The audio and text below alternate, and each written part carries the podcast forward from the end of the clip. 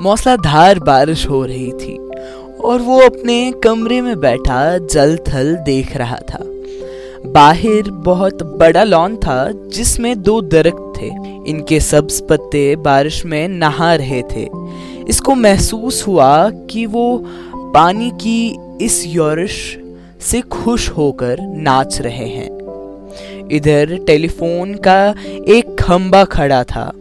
इसके फ्लैट के एन सामने ये भी बड़ा मसरूर नज़र आता था। हालाँकि इसके मसरत की कोई वजह मालूम नहीं होती थी।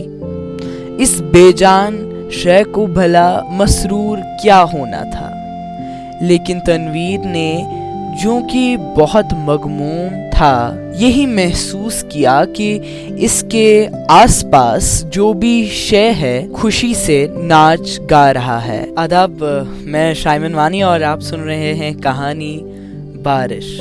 सादत मंटू की बहुत ही खूबसूरत कहानी बारिश का कुछ हिस्सा मैंने आपके सामने रखा और इनशाला इस कहानी के आगे भी बहुत सारे एपिसोड आएँगे और इस कहानी को थोड़ा बहुत और आपके सामने पेश करते हुए शुरू करते हैं।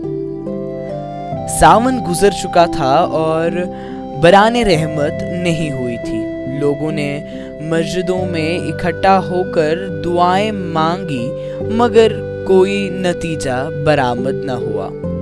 बादल आते और जाते, मगर इनके तने से पानी का एक कतरा भी न टपकता। आखिर एक दिन अचानक काले काले बादल आसमान पर घर आए और चकाचौंध बारिश होने लगी।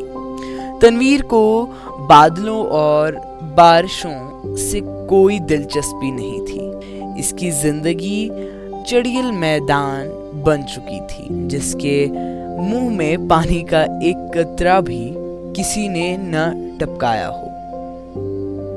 दो बरस पहले इसने एक लड़की से, जिसका नाम सुरैया था, मोहब्बत करना शुरू की। मगर यकतरफा मोहब्बत थी, सुरैया ने इसे सीरियसली नहीं लिया। सावन के दिन थे, बारिश हो रही थी, वो अपने कोठी से बाहर निकला जांगे पहनकर कि नहाए और बारिश का लुत्फ उठाए। आम बाल्टी में पड़े थे और अकेला बैठा उन्हें चूस रहा था कि अचानक उसे चीख सुनाई दी। इसने देखा, नहीं नहीं, आज बस इतना ही। देखा उसने क्या और थी किसकी ये चीख, वो मैं आपको अगले एपिसोड में बताऊँगा। तब तक के लिए जुड़े रहिए। अगर आप ये वीडियो यूट्यूब पे देख रहे हैं तो प्लीज़ मेरी चैनल को सब्सक्राइब करें। फेसबुक पे देख रहे हैं तो प्लीज़ लाइक कमेंट करें। इंस्टाग्राम पे देख रहे हैं तो प्लीज़ लाइक करें। और अगर आप किसी पॉडकास्ट पे ये सुन रहे हैं तो प्लीज़ इसे शेयर करके अपना प्यार जताएँ। दिस इज़ शायमन वानी साइनिंग ऑफ़ अल्लाह हाफिज़।